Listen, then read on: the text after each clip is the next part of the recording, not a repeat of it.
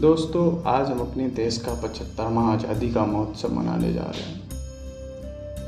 इसके उपलक्ष्य में मैं अपनी एक प्रस्तुति देना चाहता हूँ। और वो कुछ इस प्रकार से है कि ए मिट्टी मेरी कैसे कहूँ खूबसूरती है ऐसी तेरी। ए मिट्टी मेरी कैसे कहूँ खूबसूरती है ऐसी तेरी। सूरज की लाली सी, खेतों की हरियाली सी। फूलों की बागों सी, रेशम की धागों सी।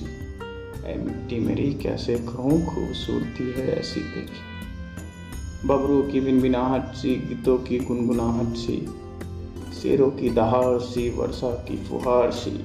ऐ मिट्टी मेरी कैसे कहूँ खूबसूरती है ऐसी तेरी।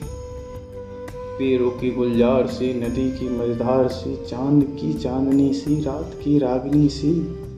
ऐ मिट्टी मेरी कैसे कहूँ खूबसूरती है ऐसी तेरी। आशिकों की आशिकी सी, फौलादों की फौलाद सी, गैरों की मुस्कान सी, अपनों की पहचान सी। ऐ मिट्टी मेरी, कैसे कहूँ खूबसूरती है ऐसी तेरी।